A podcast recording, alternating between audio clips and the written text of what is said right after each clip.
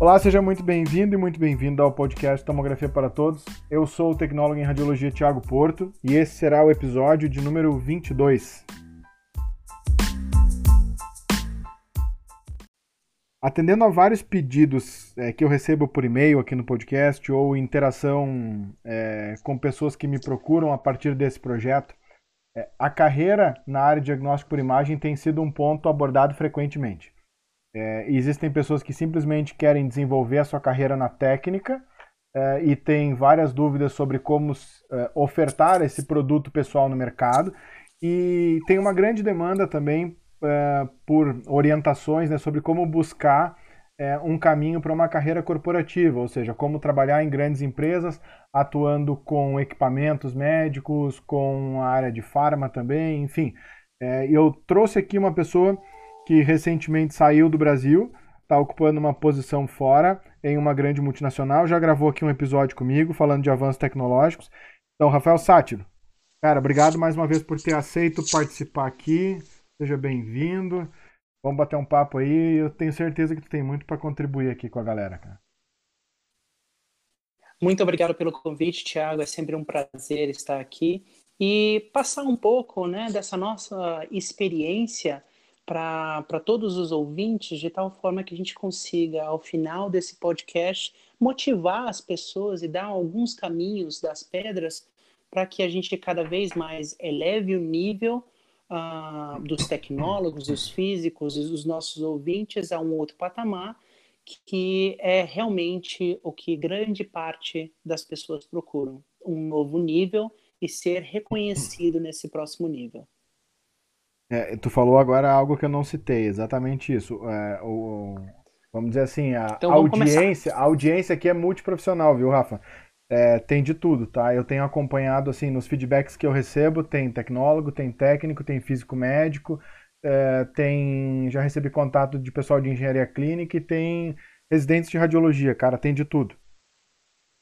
Isso é muito importante porque é uma área muito multiprofissional, a área da saúde em si, e algumas das dicas que eu trabalho também como mentor de carreira, algumas dicas são essenciais para todos os tipos de profissionais, independente da formação. Seja você trabalhando numa área mais técnica, seja trabalhando numa área mais gerencial ou especificamente numa área assistencial, algumas dicas voltadas para a carreira, elas são essenciais para todas essas formações. Uma das primeiras que eu gosto de dizer é que imagem você está passando do seu produto? Isso pode parecer é, um pouco diferente de falar, mas todos nós estamos vendendo o tempo todo. Vendendo a nossa imagem, vendendo o nosso conhecimento, vendendo as nossas ideias para todas as pessoas, seja a nossa família e seja para o mercado em si. Então, que tipo de imagem? A primeira pergunta que eu sempre coloco é que tipo de imagem você está passando para as pessoas? Porque é a partir disso que as pessoas irão perceber o que você tem para oferecer. Porque hoje em dia é muito importante que as pessoas que fazem contratação ou que é, se aproximam uma das outras, elas não têm tempo a perder. Tempo é algo muito é, escasso. E uma outra coisa que também é muito importante e valiosa é a atenção das pessoas. Ou seja, você tem tempo que ninguém quer perder e a atenção que ninguém quer desperdiçar. E o que você tem agregado para essas pessoas? Esse é um dos primeiros pontos. O que, é que você acha disso?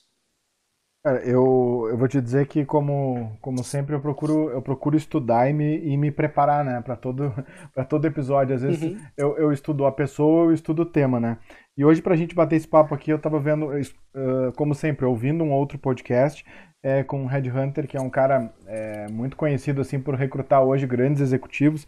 Já entrevistou mais de 3 mil pessoas na área corporativa. E ele fala muito disso, cara, sobre imagem é, e sobre o preparo assim da pessoa. É, quando ela chega numa entrevista, ela, ela, por exemplo, ela tem uma história para contar sobre a sua carreira. E essa história é o que vai, é, entre aspas, né, é, mostrar a imagem dela. É, como é que a gente pode fazer com uma pessoa assim, é, uma dúvida que é, que é geral, como é que a gente pode fazer com uma pessoa que não tem experiência técnica ainda, e aí se a gente trouxer aqui para a vida corporativa, uma pessoa que tem aí 10 anos de vivência técnica, mas nunca trabalhou fora de um hospital, como é que ela pode se vender hoje, né? Como é que ela pode aparecer para um mercado que não é... Cortou um pouco, Tiago, pode repetir? Como é que ela pode? Como é que ela pode aparecer para um mercado fora do hospital, assim? Como é que uma pessoa pode vender uma imagem é, para ela que até então ficava num mundo fechado dentro de um hospital fazendo seus exames e hoje ela quer é, é, quer romper fronteiras, ela quer trabalhar fora dessa área, ela quer atuar é, como especialista de aplicação na área comercial, enfim, como é que ela cria esse caminho, né, e constrói uma imagem para ser vista como uma pessoa que quer atuar nessa área? É muito importante que ela é, respeite, considere esses 5, 10 anos que ficou na área técnica, porque certamente o que ela passou de experiências na dinâmica do dia a dia, algumas pessoas, ou alguns profissionais com, sei lá, pós-graduação em Harvard nunca viram. Então é, é muito importante que você leve em consideração isso e respeite isso quando você for contar a sua história. E uma coisa que eu tenho visto uh, essencialmente com os profissionais, eu já recebi um feedback uma vez de que eu, como engenheiro físico, eu era maravilhoso na parte técnica e péssimo em vendas. Na época, eu era um, bem mais jovem, há uns 10 anos atrás, quando eu ouvi isso, e realmente aquilo me incomodou muito. Mas quando eu peguei isso e transformei a minha habilidade técnica, a arte de contar a minha história, as minhas experiências, e aprendi aspectos de inteligência emocional, aspectos de comportamento, de como conectar com as pessoas, isso me fez diferenciar. E aí é uma das primeiras dicas. Busque se diferenciar.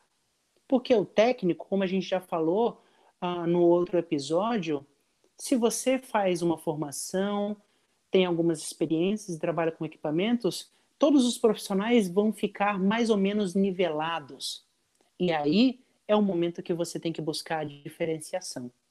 E a diferenciação está em como você vai contar essa história da sua experiência, bem como a parte de inteligência emocional, aspectos de comportamento, aspectos de negociação, porque é isso que vai te manter no emprego hoje em dia.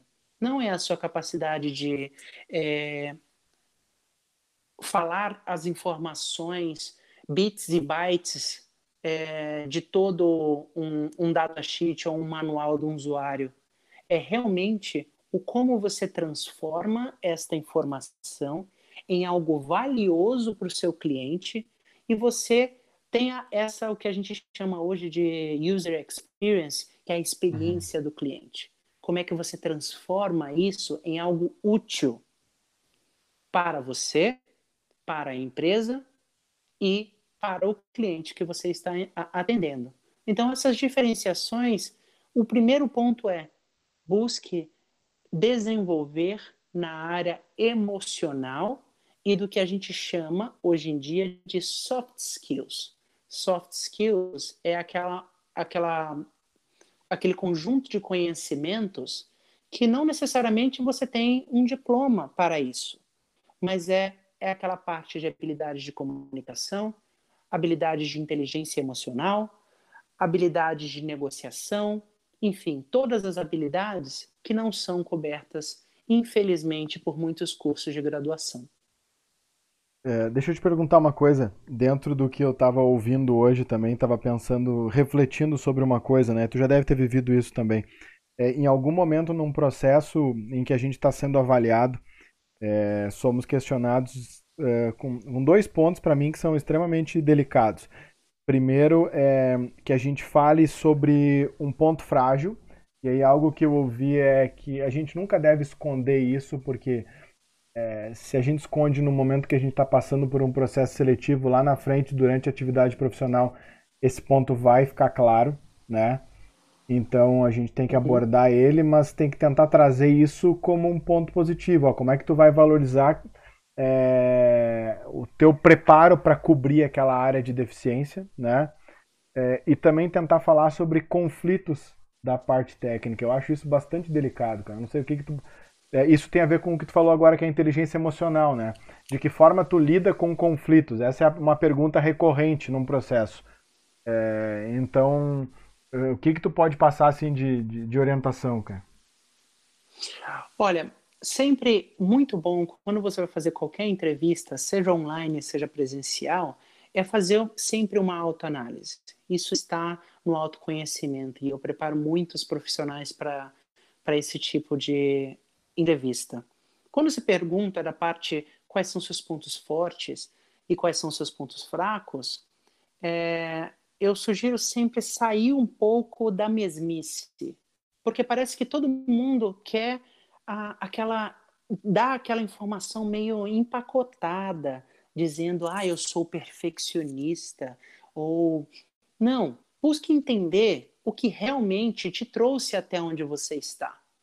O que você faz de diferente. E na hora de você falar as suas fraquezas, como você bem mencionou, ser sincero.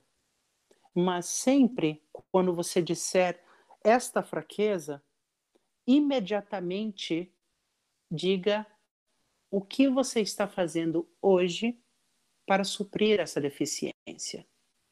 Porque aí você, além de demonstrar que você é uma pessoa que tem um dos primeiros pilares da inteligência emocional, que é a autoconsciência, você é um profissional autoconsciente, ou seja, você conhece você. Você sabe o que pega, você sabe o que te incomoda. Isso é muito importante para você gerenciar suas emoções. E você olha para frente, que é segundo, o segundo pilar da inteligência emocional, que é a autogestão. Como é que você gere a si mesmo? Então você já tem um plano de ação. Olha, eu eu não gosto muito de planejar, porém eu estou fazendo um curso de, de planejamento ou estou com um coach, um mentor para que cada vez mais eu possa suprir essa deficiência e agregar cada vez mais para minha empresa. Essa é uma forma muito elegante de falar sobre fraquezas, mas ser sempre sincero. Você não vai falar numa área assistencial, por exemplo, ah, eu eu não gosto qualquer coisa que venha a ser pejorativo para as pessoas ou é, alguma coisa que possa ser identificada como racismo ou qualquer outra coisa em relação a gênero, que é algo é, muito delicado e deve ser evitado sempre para que você consiga navegar muito bem sobre todas as esferas, porque todas as pessoas são iguais. E você sabe muito bem, né, quando a gente lida com saúde, a saúde em si, a doença ela não escolhe nem gênero, nem cor, nem raça, nem nada. Nós estamos ali para salvar vidas, né? Então esse é um, é um ponto muito importante para você saber lidar com essa resposta de fraqueza. E como você falou da inteligência emocional, é muito bem colocado, mantenha a ética. Manter a ética significa é, evitar sempre falar mal de antigas empresas, antigos companheiros de trabalho, porque a gente trabalha dentro, por exemplo, num hospital ou numa corporação, você é uma célula de algo muito maior, de um organismo maior. Você vai querer uma pessoa que, por exemplo, tem algumas ideias de não tem uma, um senso de time, não tem um senso de ajuda, não tem um senso de olhar para frente, isso pode ser muito prejudicial para você mesmo, principalmente, e para a empresa. Então, manter a ética é sempre algo muito importante, porque tem alguns recrutadores, é, muitos uh, que eu tive a oportunidade de trabalhar e também é, de fazer diversos congressos juntos, eles gostam de é, cutucar. Essa é a palavra mais simples. Cutucar o, o candidato para ver até onde ele pode ir, como ele, ele gerencia a pressão. E como você responde da melhor forma a isso? É se conhecendo. É conhecendo o que te incomoda, é conhecendo uh, a, as suas fraquezas, conhecendo as suas qualidades. E não é nada de ego. Você pode perguntar muito bem para as pessoas que trabalharam com você, para suas antigas chefias, e em que você realmente agregou é, naquele, naquele local que você trabalhou anteriormente, com certeza você vai ter feedbacks incríveis, grandes ferramentas, grandes inputs para você se sair bem em qualquer entrevista de emprego. Tu acabou de responder uma coisa que estava anotada aqui para a gente falar sobre isso. É, se era válido a gente buscar é, algum contato anterior, que é, é, a famosa referência, né? Tem a formal e aquela informal, né? A formal é aquela que tem uma carta de recomendação e tal. Que algumas empresas pedem. Mas tem aquela referência informal e tu pode vê-la de duas formas. Uma, tu indica ela, né? Para que, é, sei lá, um, um, um entrevistador, um, uma pessoa de RH de uma empresa vá buscar ali uma informação sobre a tua pessoa e também a referência informal eu, eu gosto de entendê-la assim é, no caminho inverso né é, onde eu vou buscar nessa pessoa é, algum feedback positivo e negativo meu né tu, tu respondeu isso eu ia te perguntar se era válido a gente procurar isso né em empresas que a gente trabalhou ou com pessoas que a gente trabalhou para tentar trabalhar isso de uma forma mais é, assertiva para um momento de seleção, para uma preparação, enfim. O que eu mais escuto desses recrutadores, das pessoas que preparam profissionais para o mercado, para a busca de oportunidades no mercado, é que eles não se preparam assim para a entrevista. Eles podem tecnicamente estar muito bem, mas eles se matam na entrevista, né, cara? É. E um ponto muito importante é, que eu vejo de muitos profissionais da área da saúde é, e também de outras áreas, é que eles querem se preparar para um próximo passo da carreira uhum. dias antes da entrevista. E sinto muito, isso não existe. Você tem que estar pronto para a oportunidade aparecer. Não esperar a oportunidade para então estar pronto. E o que acontece muito, e principalmente na área que eu, que eu trabalho muito com tecnólogos e profissionais da saúde, é que alguns deles são obrigados a fazer vários shifts, vários é, períodos de trabalho e vêm com aquela primeira desculpa: eu não tive é. tempo para me reciclar. Essa é uma desculpa que, assim, para quem quer,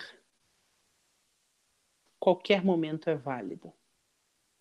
Eu entendo e respeito, nossa, assim, é, realmente é, cada um sabe aonde o sapato aperta e eu respeito isso.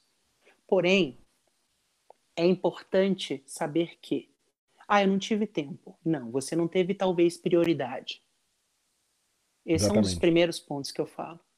É a prioridade. Porque, ah, mas eu levo duas horas de ônibus para chegar no meu trabalho estas duas horas poderiam ser muito bem utilizadas com um livro ou um podcast como esse, um ou audiobook, porque isso é. facilitou muito, muito, a vida das pessoas. Exatamente. Facilitou demais. Você tem, por exemplo, eu vejo pessoas dizerem que coaches e mentores, eles não são necessários. Mas se você tiver uma conversa, como eu faço com muitas pessoas que eu, que eu oriento, uma simples conversa de uma hora abre a mente e vale por 10 anos, muitas vezes. Quando é um excelente profissional, um profissional formado e sério, que tem uma experiência na área e que pode te dar o caminho das pedras. Ah, mas às vezes eu tenho que pagar? Não, às vezes é aquele melhor amigo, um profissional mais antigo do seu trabalho, que você pode marcar periodicamente com ele 30 minutos num café não dói. Os melhores profissionais, como tive tenho essa amizade há alguns anos com você, os melhores profissionais são os mais abertos a, a compartilhar as informações, não é mesmo? Com certeza. Quem não quer compartilhar informação, alguma coisa tem para esconder, não é mesmo? Então, esse é um dos pontos. Então é sempre importante que a gente sim busque referências das pessoas, busque entender, ah, mas o meu antigo trabalho eu, eu tive muitos problemas no meu antigo trabalho. Ok. E aí você faz aquela análise bem fria e coerente. A origem do problema foi a minha postura frente ao trabalho ou a postura do meu empregador? E que tipo de feedback, que tipo de mensagem esse antigo é, empregador pode ter para mim? O que, que eu posso aprender com isso? Daqui a pouco, ah, esse antigo empregador, ele, ele não valorizava é, o meu trabalho. Mas espera aí, você só entregava o suficiente ou entregava sempre a mais? Ah, eles desrespeitavam as pessoas.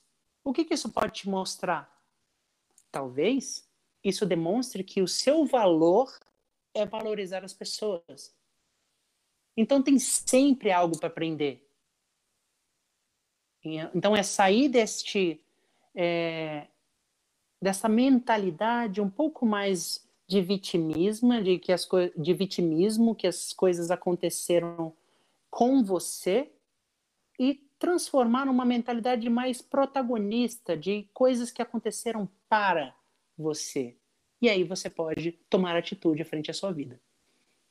É, cara, é, assim, deixa eu te perguntar mais uma coisa. O que eu tenho escutado aí, vindo para pro, pro universo das pessoas que hoje eu vejo é, é, uma das fontes assim onde a gente vê mais reclamação, mais discussão sobre essa questão de oportunidade e tal, é grupo de WhatsApp, grupo de Telegram, rede social, enfim. Então ali, ali é, é a mesa de bar atualmente, né? É, e a diferença uhum. é uma mesa de bar enorme, né? E, e, Moderna. Então, é, e todas as opiniões são válidas ali, são jogadas ali, enfim. E ficam gravadas. Isso. Bem, esse é o esse é, mais essa, importante. É, é, bom, assim, tem muito essa questão do tempo, e, e eu sempre digo, e aí, voltando só para fazer uma menção ao que tu falou ali, é, a gente está aqui, nós dois estamos aqui agora para compartilhar, eu para buscar o que tu tem, o que tu tem para compartilhar, isso não tem valor nenhum, né? assim, não tem preço nenhum. As pessoas vão lá, é, simplesmente escolhem é, o seu player preferido, que tem custo zero, é, subiu num ônibus, está caminhando, vai fazer um exercício e está ouvindo. Não gostou desse, vai buscar outro, tem vários, né? Então isso é a questão do tempo é como tu falou, é prioridade, né? A gente colocar alguma rotina, escolher algum momentozinho do dia, enfim. Mas eu vejo hoje é, uma discussão muito grande sobre a falta de oportunidade fora da técnica, é, mas ao mesmo tempo é, que as tecnologias elas estão invadindo e tomando um pouco esse mercado. Eu penso um pouquinho diferente. Eu penso que ainda tem uma, assim, uma área muito grande para a gente invadir junto com a tecnologia. É, eu acho que ainda tem campo de atuação para profissional da técnica, por mais que a gente fale todos os dias em inteligência artificial. Meu, meu episódio recente aqui no podcast trouxe a, o uso da inteligência artificial junto com a tomografia no diagnóstico precoce do AVC isquêmico aí para aquela janela de tratamento ali, né, que é que é, que é viável, né, para te conseguir recuperar pacientes aí que, que a gente tem hoje. Né, a estatística que eu vi, assim, absurda, que no Brasil se trata 1% das pessoas, né, com AVC isquêmico. Uhum. Então, assim, é, eu escuto muito essa questão da inteligência artificial e da tecnologia vindo para substituir. Mas, cara, tu não acha que ainda existe um mercado muito grande para que as pessoas hoje, na área técnica, elas não estão deixando a tecnologia entrar junto com elas no mercado, elas criam uma barreira de resistência é, que é assim, se a tecnologia entrar eu vou ter que sair e isso está tornando elas cada vez mais incompatíveis com o mercado? Olha, amigo, isso acontece em todos os ramos. Sim. Isso eu gosto sempre de trazer, desde a Revolução Industrial, isso é um medo mais comum da humanidade. É perder o seu emprego para uma máquina. Uhum. Mas nós sabemos muito bem que a tecnologia facilitou muitas das nossas tarefas no dia. Tanto que nós estamos gravando esse podcast em dois países diferentes. Exatamente. entre outras coisas. Elas aproximam as pessoas. Então a tecnologia, ela, ela pode sim auxiliar e muito o trabalho das pessoas. Auxiliar no conhecimento, no trabalho, no diagnóstico, na rapidez com que as coisas são feitas na parte de processamento. E isso pode levar, isso trouxe a evolução da humanidade e principalmente a evolução da medicina.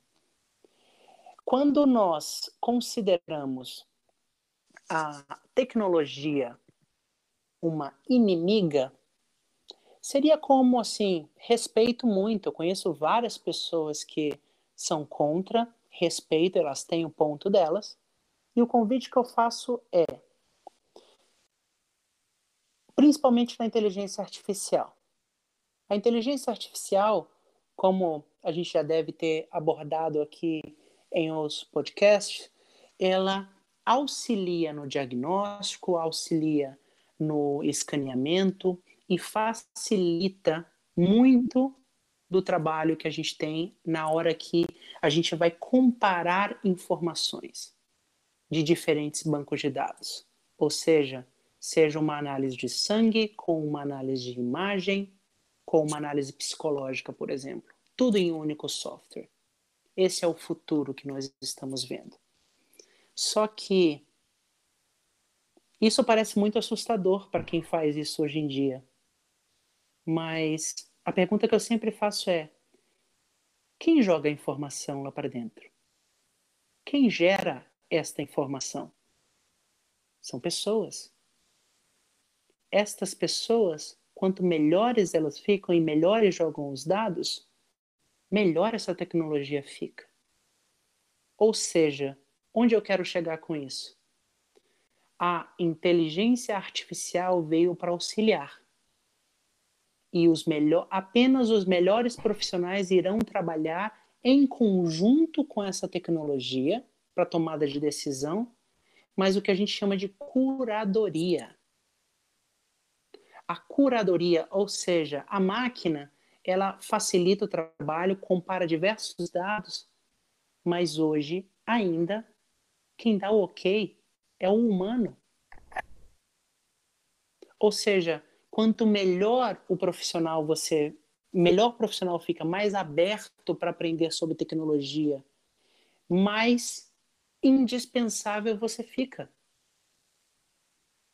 Entende? Então, é um campo, a tecnologia, ela, quer queira, quer não, ela vai evoluir, assim como o ser humano também deve evoluir, de tal forma que elas não sejam vistas como inimigas, nem humanos e tecnologia, mas sim elas trabalhem em conjunto para expandir a vida, para que as pessoas vivam mais, para que as pessoas vivam com melhor qualidade de vida que a gente gere cada vez mais estudos, mais dados que nos dê mais segurança da nossa profissão e a gente possa aproveitar tudo que essa vida tem para oferecer.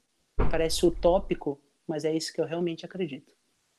É, com certeza, cara. É, e, e, dentro da questão da tecnologia, eu não tenho dúvida e concordo assim com tudo que tu disse. É, eu ouvi de uma pessoa que trabalha com, com inteligência artificial hoje na área de saúde e de uma forma surpreendente quando ela entra em contato com um serviço de diagnóstico por imagem e tenta falar com profissionais da técnica e mesmo auxiliando por telefone, fazendo tudo é, sem, sem conseguir acessar remoto a máquina, que seria uma viabilidade para fazer isso. Mas pegando o profissional da técnica e pedindo para que ele configurasse um Node Icon no scanner para poder enviar as imagens para um determinado PC onde tem um software que vai rodar lá para processar imagens, o profissional não conseguia configurar isso porque ele simplesmente às vezes não sabia o que era um IP. É, então, assim, uhum. tá dentro, tá dentro de, de, de, conhecimentos que hoje são fundamentais, né? Mas se eu tivesse que pegar hoje, assim, eu, eu, tu separou ali em soft skills, né? Que se fala muito hoje, são, yep. são aquelas habilidades que não são é, que não exigem um diploma, que não são, por exemplo, uma proficiência num idioma, né? não são uma segunda graduação ou uma pós, um MBA, enfim, é, que tem desde a inteligência emocional e, e outras. Mas como é que tu chamaria essas outras, cara? Essas principais, só para mim pontuar aqui e organizar as ideias. Olha, esses soft skills, é, você tem, você pode aprender na prática, ou seja, lidando com pessoas.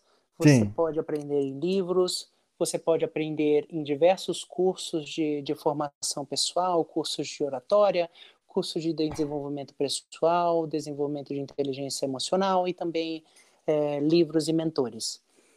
É, uma das principais hoje, onde tem a maior quantidade de estudos desde o do início da década de 90, mais uh, popularizado por, por Daniel Goleman, uhum, que é a uhum, inteligência emocional. Quem tem melhores níveis de inteligência emocional tende a ter melhores cargos e uma porcentagem significativa de maiores ganhos financeiros, ou seja, o salário maior. Uhum.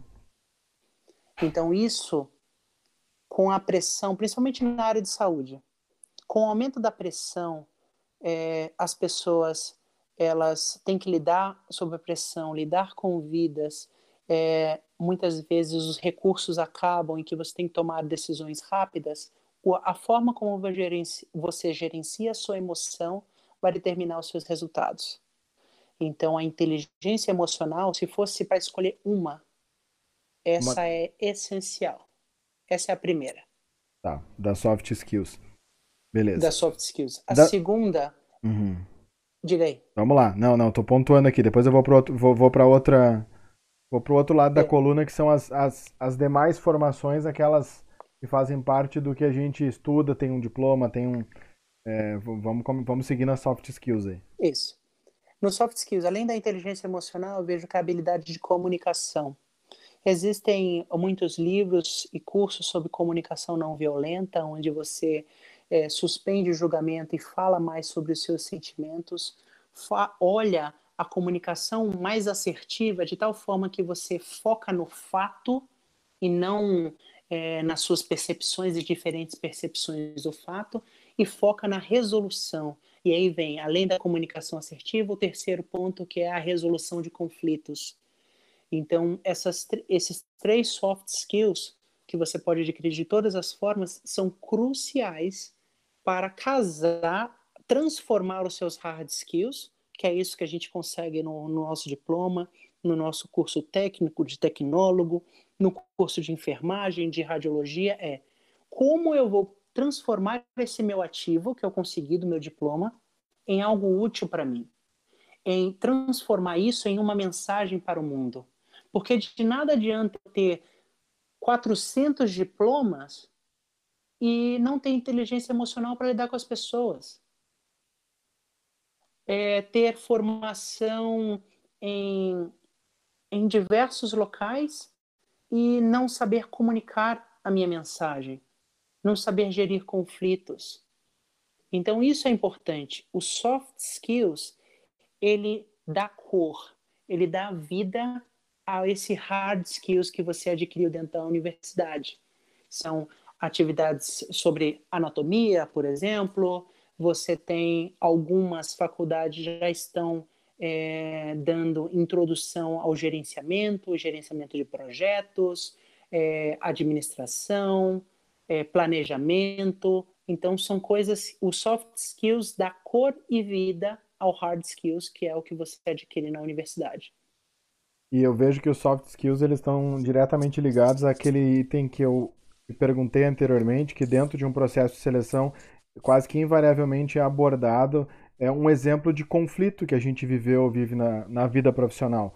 E, e se tu tem uma dessas habilidades, ou se possível todas elas, né, é, tu consegue uhum. tanto citar o conflito quanto e aí depois uma outra pergunta é, é, um exemplo né de resolução de problema tu consegue citar o conflito né, e com as tuas soft skills trazer um exemplo de resolução do problema né? sem dúvida porque você uma vez que você se conhece isso é um excelente ponto que você trouxe uma vez que você se conhece sabe lidar com as suas emoções sabe comunicar de uma forma assertiva você soube é, lidar, os, lidar com esse conflito, sem dúvida você vai fazer com que as pessoas elas abram os olhos para você.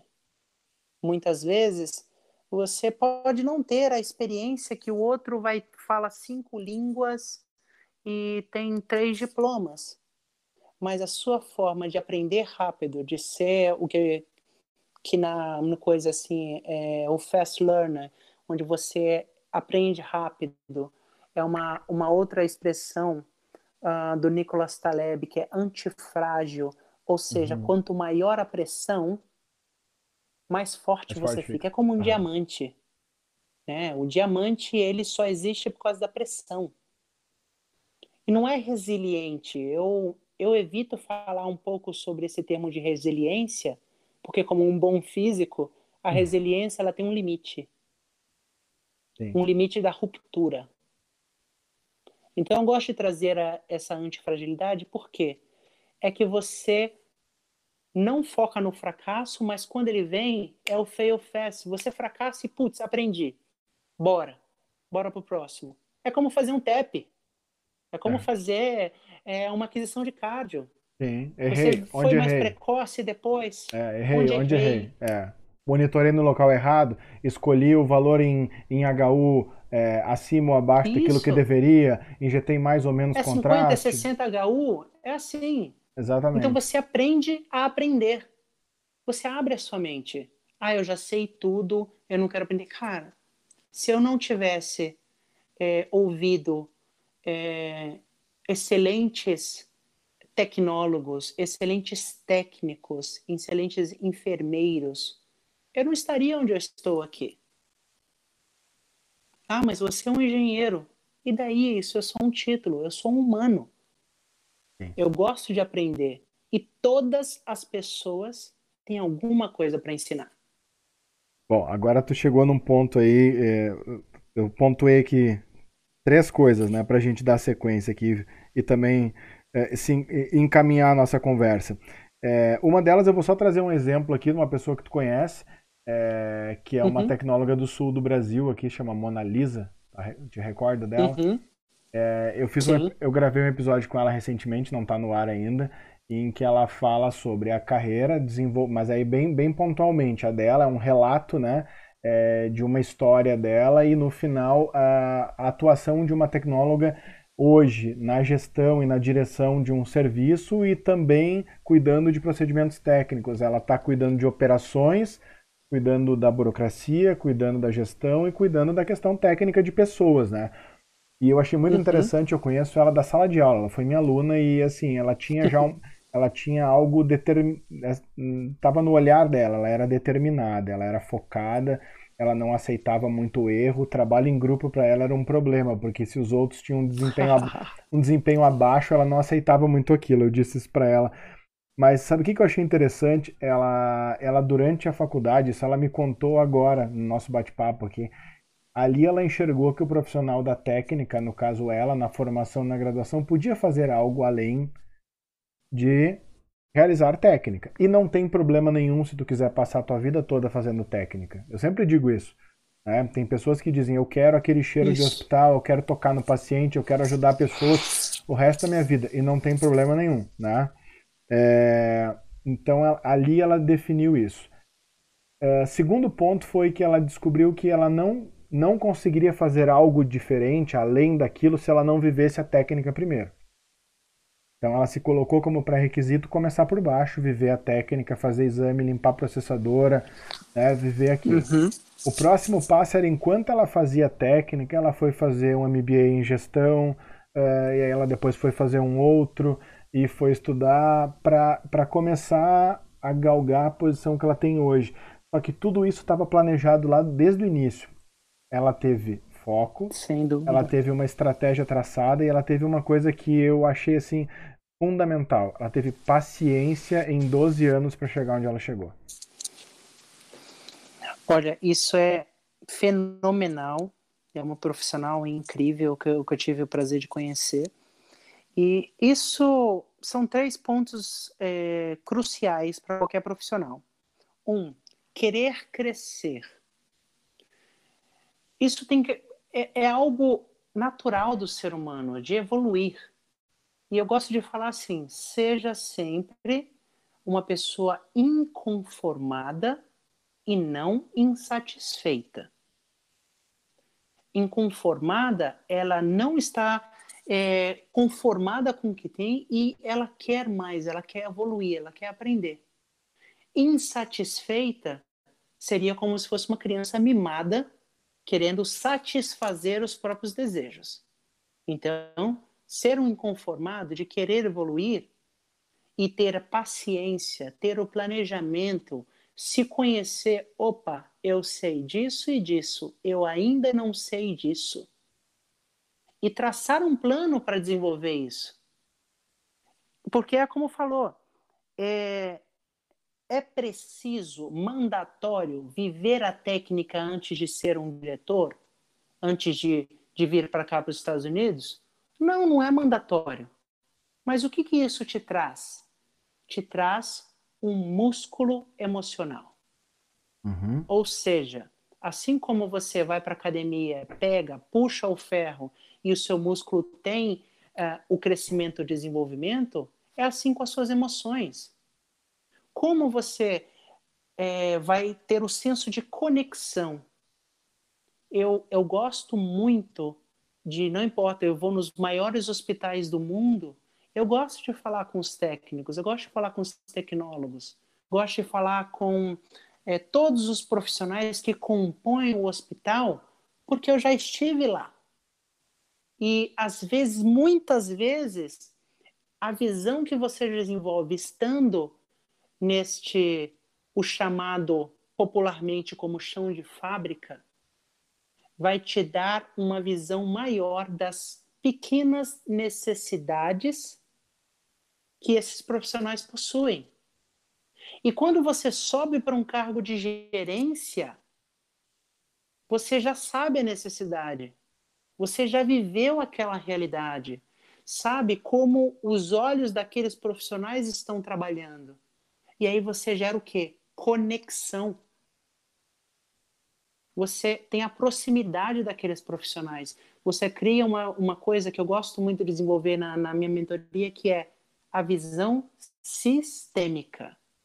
Uhum. Você não é único em nível de sistema, mas só você pode fazer o que você quer da sua vida.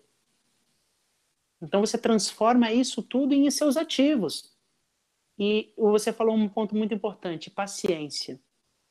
Quando nós somos jovens, é, a gente acaba não tendo tanta paciência porque a gente quer crescer. Eu lembro muitas vezes quando eu estava no meu estágio no HC de São Paulo, muitas vezes eu não tinha o dinheiro, porque eu trabalhava de graça lá no estágio, porque eu sabia. De graça não, né? Não tem nada de graça. Eu estava em contato com os maiores profissionais da área de saúde do Brasil, na área de tomografia e de ressonância magnética. Aquilo para mim era um valor inestimável Lógico, eu passava necessidades, morava em hostel por dois, três anos, sim, mas eu olhei para frente, eu olhava para frente. Então, muitas vezes a gente acha assim, nossa, eu ganho pouco aqui, mas com aquela vaguinha que você tem, você vai ter contato com o melhor profissional da área ou com um profissional de uma empresa, de qualquer empresa que seja você pode aprender com ela e você olhar para frente. Sempre olhar para frente. Porque o melhor está por vir sempre. Então, esse é um dos das melhores coisas, você falou muito bem, a paciência, mas a paciência com estratégia. É. Saiba onde você quer chegar.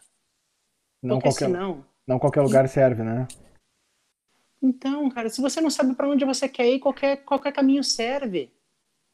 E não, você não saiu 5 horas da manhã, 4 horas da manhã, não, você não viu seus filhos crescer, ou não, sei lá, porventura teve problemas no seu relacionamento, problemas com seus pais à toa. Ou seus pais não tiveram que trabalhar, dar o sangue dentro do trabalho para que você estudasse à toa. E então esse é um dos grandes ensinamentos. Saiba onde quer chegar e honre o que você fez e que a sua família fez para você chegar onde você está? Bom, é, cara, vamos, vamos fazer uma coisa assim. É, resumo do Rafael, né? É, passo a passo, só para entender assim é, a tua trajetória e que outras hard skills, por exemplo, tu buscou, né? As soft skills a gente já falou bem, né? E, e como tu disse, como buscar ela desde a gente pegar ela em pequenas coisas, né?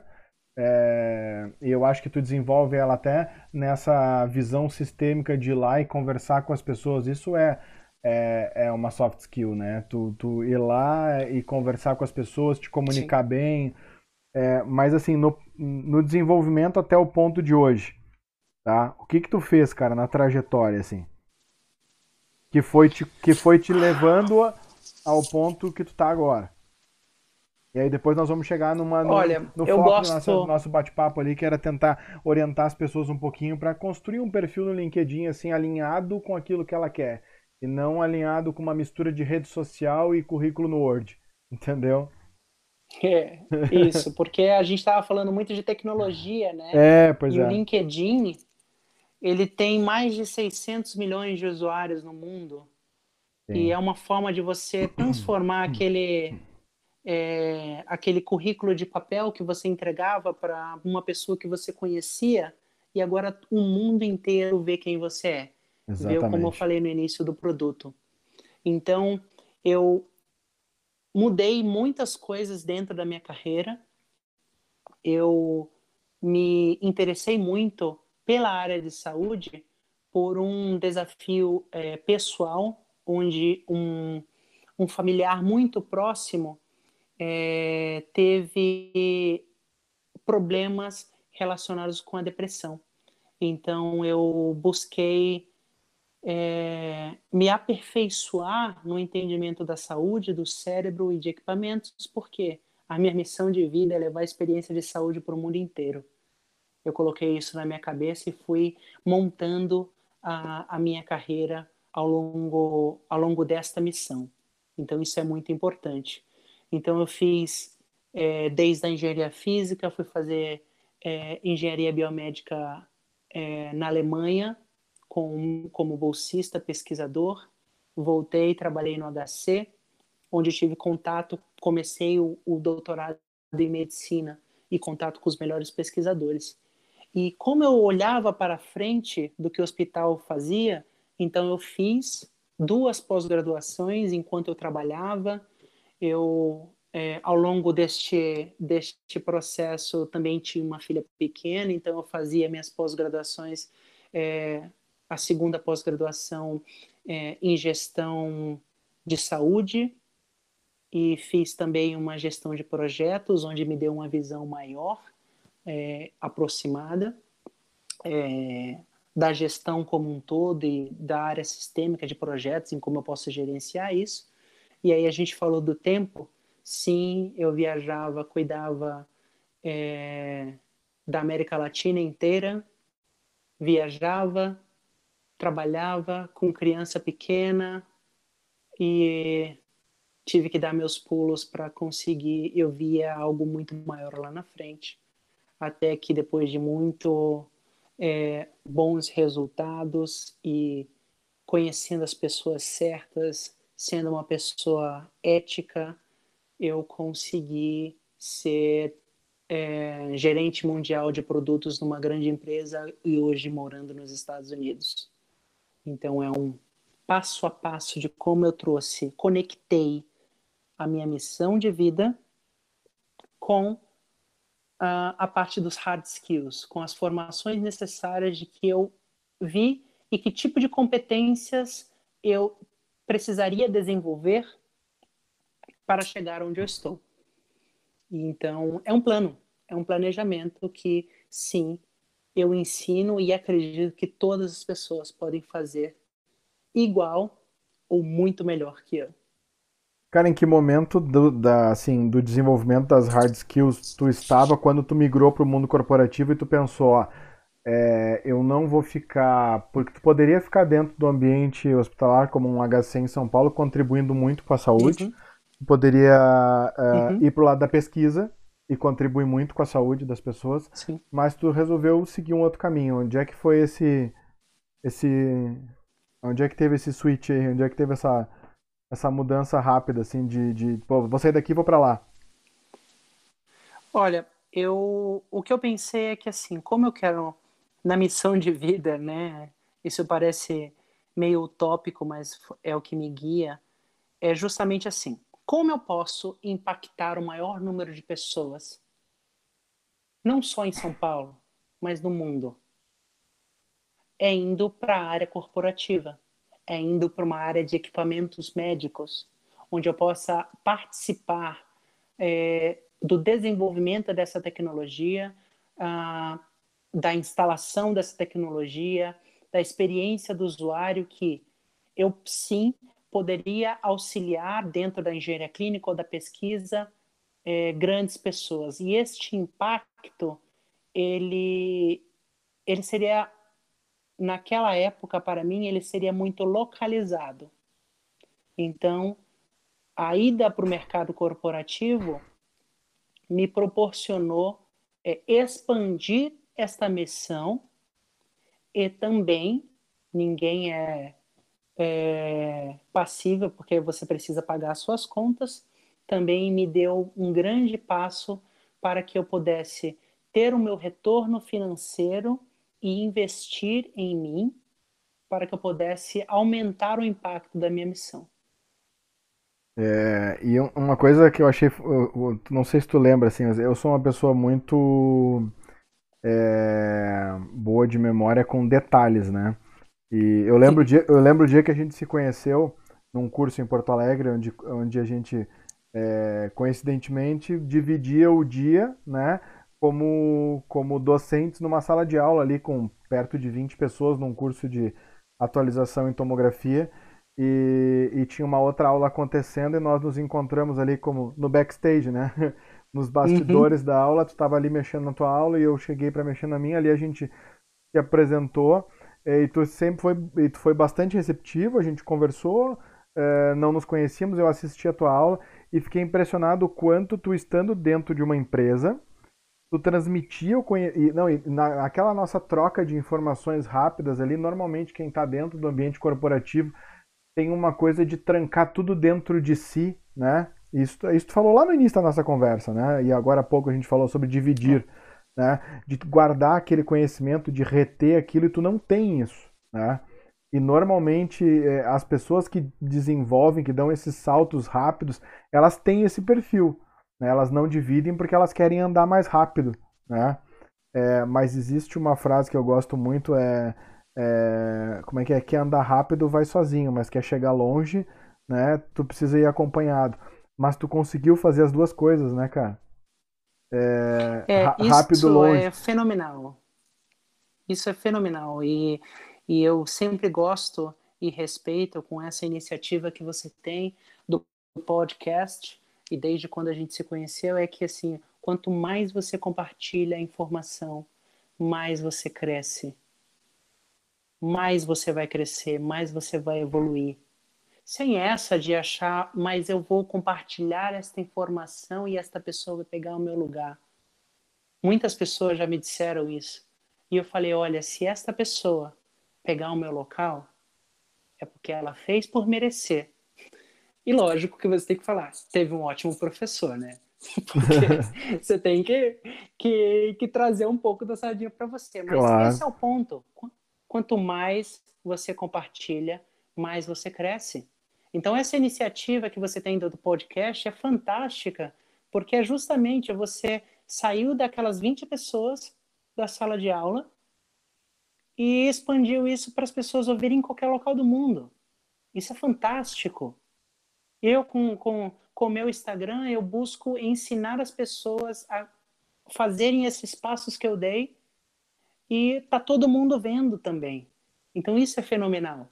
A forma como a informação ela ela ela anda cada vez mais rápido e ela vai estar presente no LinkedIn, que é algo que a gente discutiu bastante, né? É como dar vida àquele currículo de papel que infelizmente ele está ficando cada vez mais obsoleto. E o LinkedIn é uma forma de expandir esta missão, assim como o podcast que você faz, assim como o Instagram que eu faço. É, agora tu falou uma coisa, eu abri rapidamente, enquanto a gente conversa aqui, eu abri é, o sistema onde eu subo o podcast, né? Aí aqui no dashboard ele me diz assim, 90% dos ouvintes estão no Brasil, né? Mas pensa que em três, uhum. em três meses ele já foi ouvido nos Estados Unidos, na Irlanda, no Peru, no Uruguai, na Colômbia, na Bolívia, no Paraguai, na Espanha, na Alemanha, na Argentina, na Austrália e no México. Pelo menos algum play aconteceu em um desses países, entendeu? É, por um brasileiro que seja, porque escreveu tomografia em português lá, né, é, e acabou chegando no, uhum. no, no, tópico, mas enfim, cara, o alcance ele é muito maior. Né? E sobre a questão de dividir, né, esses dias eu, eu recebi uma mensagem né, no privado, no, é, no Telegram porque que eu estava produzindo conteúdo para um canal do Telegram que eu criei, que tem o mesmo nome desse podcast, que tem ali 50 pessoas. É, por que, que eu tive o trabalho de fazer um vídeo? Aí eu tive que responder que, na verdade, o objetivo do canal do Telegram é, é muito mais pessoal do que, do que é, só o desenvolvimento daquele grupo. Assim. Eu sei que se eu desenvolver para o grupo, eu estou desenvolvendo para mim. Eu tenho que estudar para poder colocar um conteúdo ali. Eu não vou ficar parado eu tiver que produzir um conteúdo para colocar lá. E, e em contrapartida, eu não tenho problema nenhum de compartilhar o que, eu, o que eu estudar e aprender. E se eu lançar ali que a pessoa estude mais e saiba mais que eu. Então acho que dividir não é um problema. E eu tenho certeza que dividir vai me fazer estudar mais. Uh, eu vou me tornar mais inquieto, porque as pessoas vão me trazer mais dúvidas, enfim. Cara, é, é, eu digo que isso é, é, é, cíclico, né? É cíclico e não, e não para nunca. Isso. É uma, é uma espiral aí que, que é sem fim, né? Mas, cara, pra gente fechar aqui, se tu tivesse que dar, assim, algumas dicas para uma pessoa pensar é, num LinkedIn, assim, mais alinhado com, com, com algo que não é uma rede social, entendeu? Se eu abrir o meu LinkedIn aqui, eu vou ver que tenho, cara, centenas de pessoas tem, é, que é, ou sei lá, grande parte do meu LinkedIn são profissionais da técnica que por algum motivo me encontraram e mandaram para mim um pedido de conexão. Mas cada vez que entra um pedido, eu paro para analisar aquele perfil daquela pessoa rapidamente. Assim, na grande maioria das vezes, é, elas estão ali buscando oportunidade, mas elas não estão com um perfil preparado para aquilo. Né? De que forma elas podem usar o LinkedIn sem misturar com a rede social, começando assim, da foto às experiências a descrição de quem ela é como profissional? O que, que tu diria assim, rapidamente para a pessoa entender o que, que ela pode fazer? Hoje de noite, abrindo o computador e vou atualizar meu LinkedIn. Olha, isso é muito importante para as pessoas que é, não sabem ou não têm experiência com LinkedIn. O LinkedIn é uma rede social profissional que vai te dar visibilidade ao seu vai dar visibilidade ao currículo de papel que você tem aí na sua mão. Então, tem, como eu já mencionei, milhões de usuários e ali você vai contar a sua história, contar a sua história, a trajetória profissional. Então, um dos primeiros pontos que quando eu faço essa essa mentoria de LinkedIn, a gente já fez alguns anos atrás, né, Tiago? Exatamente, é, uns três, quatro Foi fenomenal, anos, é. foi essencial. E um dos primeiros pontos é coloque a mensagem que como você quer, como você quer ser visto. Porque não adianta, você quer ser respeitado como profissional? Coloque naquela rede exatamente quem você é. Não adianta você querer ser contratado como gerente é, Brasil de tal coisa com uma foto que não mostre a sua maturidade, que mostre você uma pessoa extremamente despojada e que não condiz com a mensagem que você passa. Então, o primeiro ponto é tenha cuidado. Existem alguns aplicativos também que você pode dar um Google que vê exatamente é, o que, que a sua foto está passando. Isso é hum. é essencial, essencial para qualquer profissional. Coloque a imagem de acordo com, a, com o cargo ou com a pessoa que você é, ou o cargo que você estiver pretendendo. Quando você tiver fazer, fizer o resumo, é, evite escrever somente o que já está nítido embaixo das suas formações. não vai ser útil. Você pega e escreva a, as suas características, o que você fez com que você adquiriu ao longo do tempo, é, quais foram as suas contribuições. Então, ao invés de falar assim, graduado em XPTO, é, com pós-graduação em tanto, olha, se o RH quiser, ele vai ler o seu currículo. Como é que você planta uma sementinha na, na, na, na cabeça de um RH, de uma pessoa para ler o seu currículo? Seja interessante desde o início. Você imagina se você vai é, abordar uma pessoa que você quer conhecer num restaurante, por exemplo, e você tem uma lista somente, olha, eu sou assim, assim, assim, graduado assim, assim, assim. A pessoa, primeiramente, vai achar você louca e vai sair. Então, deixe interessante. Profissional com mais de tantos anos de experiência na área X, com, é, contribuindo para a empresa tal, tal, tal, com a melhoria do atendimento, com a realização de mais de tantos exames. Agora, com isso, você pode falar é, essenciais na área de UTI, é, essenciais na, para o acesso do Covid, de tal forma que isso deixe interessante. Coloque as palavras que você quer ser lembrado mesmo. É, se você quiser colocar resiliente, se você quiser com ampla experiência, é, em ressonância magnética, em tomografia, deixe interessante.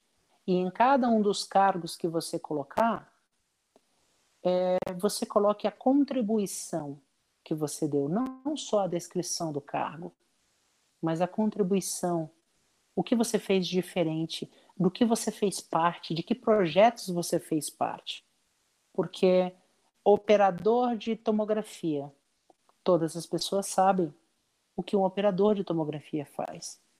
E além, como é que você deixa isso interessante? E se você está buscando é, construir uma autoridade na área de saúde, talvez não seja tão interessante colocar é, o seu emprego numa, numa autopeças, por exemplo. A não sei que você tenha tido um cargo e uma contribuição incrível talvez não esteja coerente com a, com a autoridade que você quer construir na área de saúde. Não é desmerecendo a sua história, mas é focar no que a gente chama de princípio de Pareto. Uhum. Né?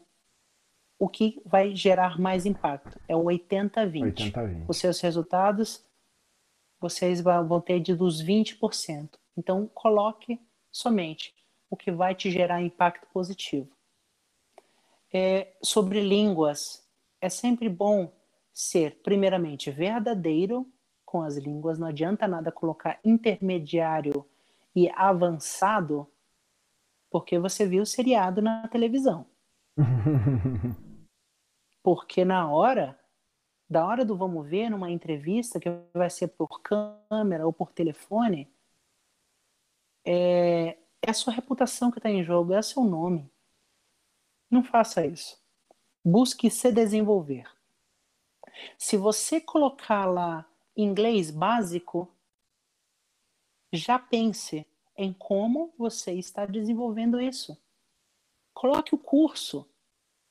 Coloque em desenvolvimento com curso tal, tantas horas por dia, carga horária. Ou aulas particulares ou qualquer outras coisas, porque isso vai mostrar que você está comprometido com o seu futuro. E, e uma última coisa, sempre pro, procure bons profissionais para te darem conselho. Então, Tiago sempre é disponível para falar. Eu trabalho com isso, eu auxilio profissionais com isso e certamente um dos, dos principais focos da minha missão é transformar a vida das pessoas, para que elas impactar, possam impactar cada vez mais vidas. A gente trabalha com saúde, né, Tiago? A gente trabalha, não é só com equipamento. A gente trabalha com uma experiência completa. Com certeza. Cara, fantástico. É, ouvir, ouvir a história, né? E, e, e, os inputs que tu pode trazer, assim, É, é um bate-papo em que, na verdade, eu acho que atende às expectativas de quem queria ouvir alguma coisa que motive a, a como pensar a sua carreira, a traçar uma linha aí de, de raciocínio para planejar o que fazer. A gente está num momento em que tem muita gente. A gente conversou, bateu um papo antes no início, né? As empresas também estão num momento que favorece elas, assim como tem a crise, tem um momento de contratar uhum. no momento desfavorável para o pro profissional que está no mercado ali buscando recolocação, né? É, mas também é um momento em que as pessoas podem se preparar. Né? Como, é que eu, como é que eu, Thiago, por exemplo, estou usando o meu tempo agora que, que eu tenho tempo né, durante a pandemia? Como é que cada um está usando o seu tempo para se preparar? Então, eu acho que é, tem várias coisas aí que tu trouxe que espero despertem, né? E despertem aí é, o interesse nas pessoas em, em darem sequência no seu planejamento. Pensem na história que a gente contou, tanto a tua quanto eu trouxe a da Mona Lisa lá. Não sei se quando isso aqui for pro ar, é provável que o dela vá um pouquinho antes, aí o teu vai logo na sequência, eles vão se, vão se encontrar os episódios, entendeu? Vou planejar para que, eles, que eles se encontrem.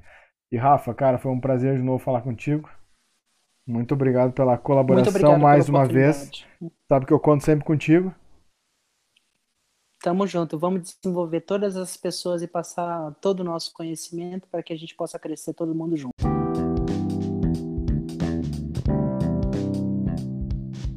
Chegamos ao fim, então, do episódio 22 do podcast Tomografia para Todos.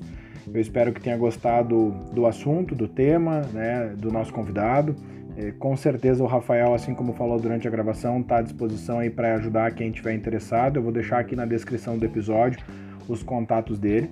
Não esqueçam que sugestões sempre são bem-vindas aqui de novos temas para serem abordados no podcast pelo e-mail tomografiaparatodos.gmail.com. Um abraço e até o próximo episódio.